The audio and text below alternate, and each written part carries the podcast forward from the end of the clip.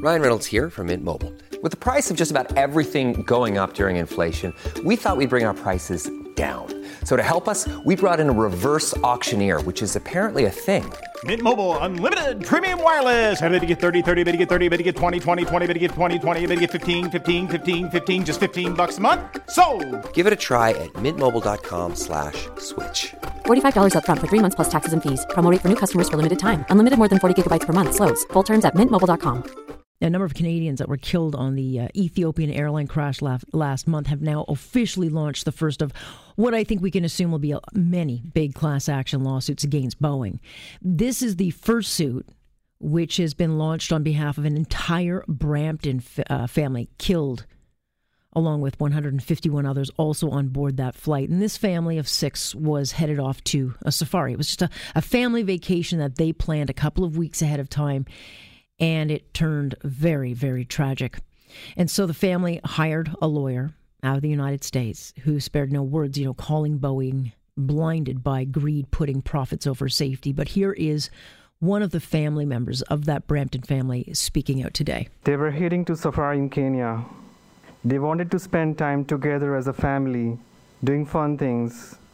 Instead, they all died together because of the insensitivity and greed of the maker of a plane and others who didn't care about the very passengers they promised to protect. So, part of this legal action is also a claim against the FAA. This is the regulator uh, that would have been um, in charge of allowing these aircrafts to fly when many say they shouldn't. And so the suit also happens to come on the same day that Boeing's CEO met with shareholders for the first time since two of these crashes. And his job uh, is to convince them that they can right this very badly wronged, broken ship. We haven't seen a, you know, a technical slip or gap in terms of the fundamental design and certification of the approach. That said, we know this is a link in both accidents that we can break. That's a software update that we know how to do. We own it, and we will make that update. And this will make the airplane uh, even safer going forward. And I'm confident with that change, it will be one of the safest airplanes ever to fly. Well, that's comforting. That's comforting coming from the CEO that it might now be the safest. It should have been probably safe when it initially went up before the Ethiopian crash and then before. There's been two plane crashes with this model of plane. But they're going to get it right. They're going to get it right the next time, right? So good luck, Boeing, as they try to convince uh, the shareholders they've got everything under control. I don't know if your customers will ever feel that. I'll never get on one of these planes again. Ever. I'm terrified of flying. I don't need a reason not to fly. But if you think I'm getting on one of these planes, no, just won't happen. You know, it just will not happen. Kevin Durkin is a partner at Clifford Law Offices, which specializes in aviation litigation. Good to have you here with us, sir. Uh, this has been a really, really busy day. And of course, the timing of it quite interesting because it's the first day the CEO, as you just heard, um, of Boeing met with its shareholders to try to calm fears and appease them today. But today, for your clients, it was it was obviously very personal. That's correct. Um, we we did file on behalf of our clients, all from the uh, from Ontario, uh, ten separate lawsuits, uh, but it, it really was about the loss of two families. You know, two families were lost, and uh, it, it was a tough day for them. And uh, but I think an appropriate day uh, when the Boeing CEO is making statements like he did this morning. Uh, it's important that the that loss of life caused by these the horrible inactions and actions of Boeing be exposed. You know, it, for this family, I mean, they are out of Canada, but we don't get these things happening in our country very often. Air India was one of those, um, you know, tragedies that would have required a lot of litigation. But it, would would it be possible um, that these families could do this anywhere else but out of the United States, taking on the FDA as well as Boeing?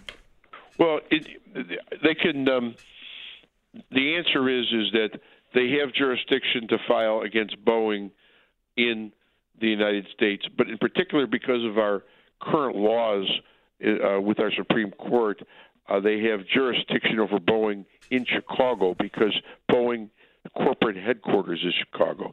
Now that would be allow anyone, whether they be a U.S. citizen or uh, someone from a different country, Canada, or for for for that matter, anywhere around the world, can sue Boeing here Mm-hmm. in Chicago. Yeah. The FD, you said the, it's the FAA.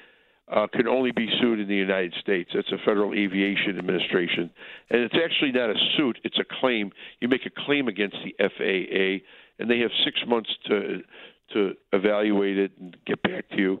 And after six months, if they don't accept it, which they never do, then you're allowed to file a lawsuit. You know? They have uh, changed, I guess, protocol with the software. It's no longer an upgrade, but it is like a mandatory piece of equipment. But it's so dumbfounding, I think, to most of us hearing that Yeah. this wasn't uh, an automatic. And I think a lot of people are probably looking over their shoulder saying, well, who, what, what kind of aircraft am I, in fact, getting on moving forward? Well, sure. They sold this aircraft with one sensor. If you wanted to pay a little extra money, we'll make it a safe aircraft by putting a second sensor in, which is in most aircrafts have uh, sensors that test each other. So if one's actually wrong, you know that the other one will tell you there's a problem, a conflict. You know, and for them to say we're today today he said we're going to make this plane even safer, which is a implies that it was safe in the first place, and it wasn't. And that was uh, we we are.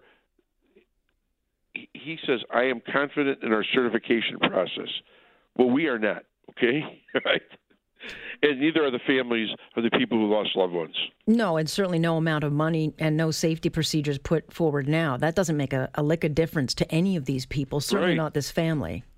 Right. That's true. That's true.